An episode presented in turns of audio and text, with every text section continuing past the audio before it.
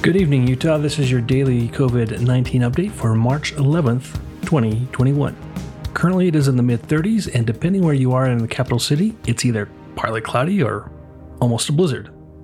The state reported 376,973 total cases today, with an increase of 662 new cases. And that's an increase of 5 from yesterday, and 110 more than this time last week. Seven day average has gone up to 524 cases per day.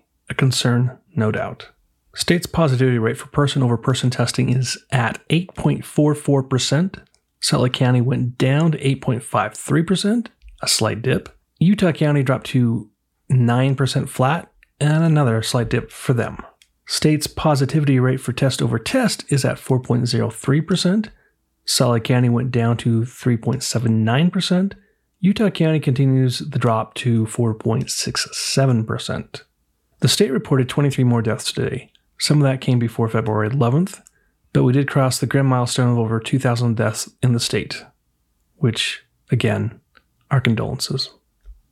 The state's 70 average, well, we hit the 20,000 per day mark, and now we're heading towards 21,000 per day mark. Any ideas when we'll hit that? I'm going to guess mid next week.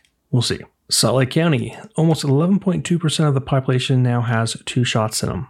20.5% have one shot. Both are modest increases. I'm sure we'd all like to see that increase even more.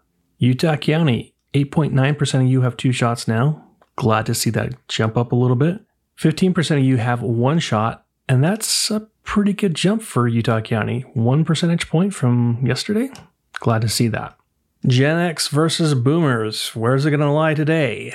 The 65 year olds, 3.1% of you got your shot, bringing the total up to 47.3% of that population. That's a comeback. And just edging out the Boomers, Gen X comes in with a 3.3%. A total of 27.2% of all Gen Xers now have the shot.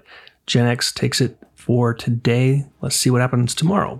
As always, thanks for listening, and remember, we're all in this together. I wear a mask to protect you, you wear a mask to protect me. Wash your hands, keep physical distance. Until tomorrow, stay safe and stay sane.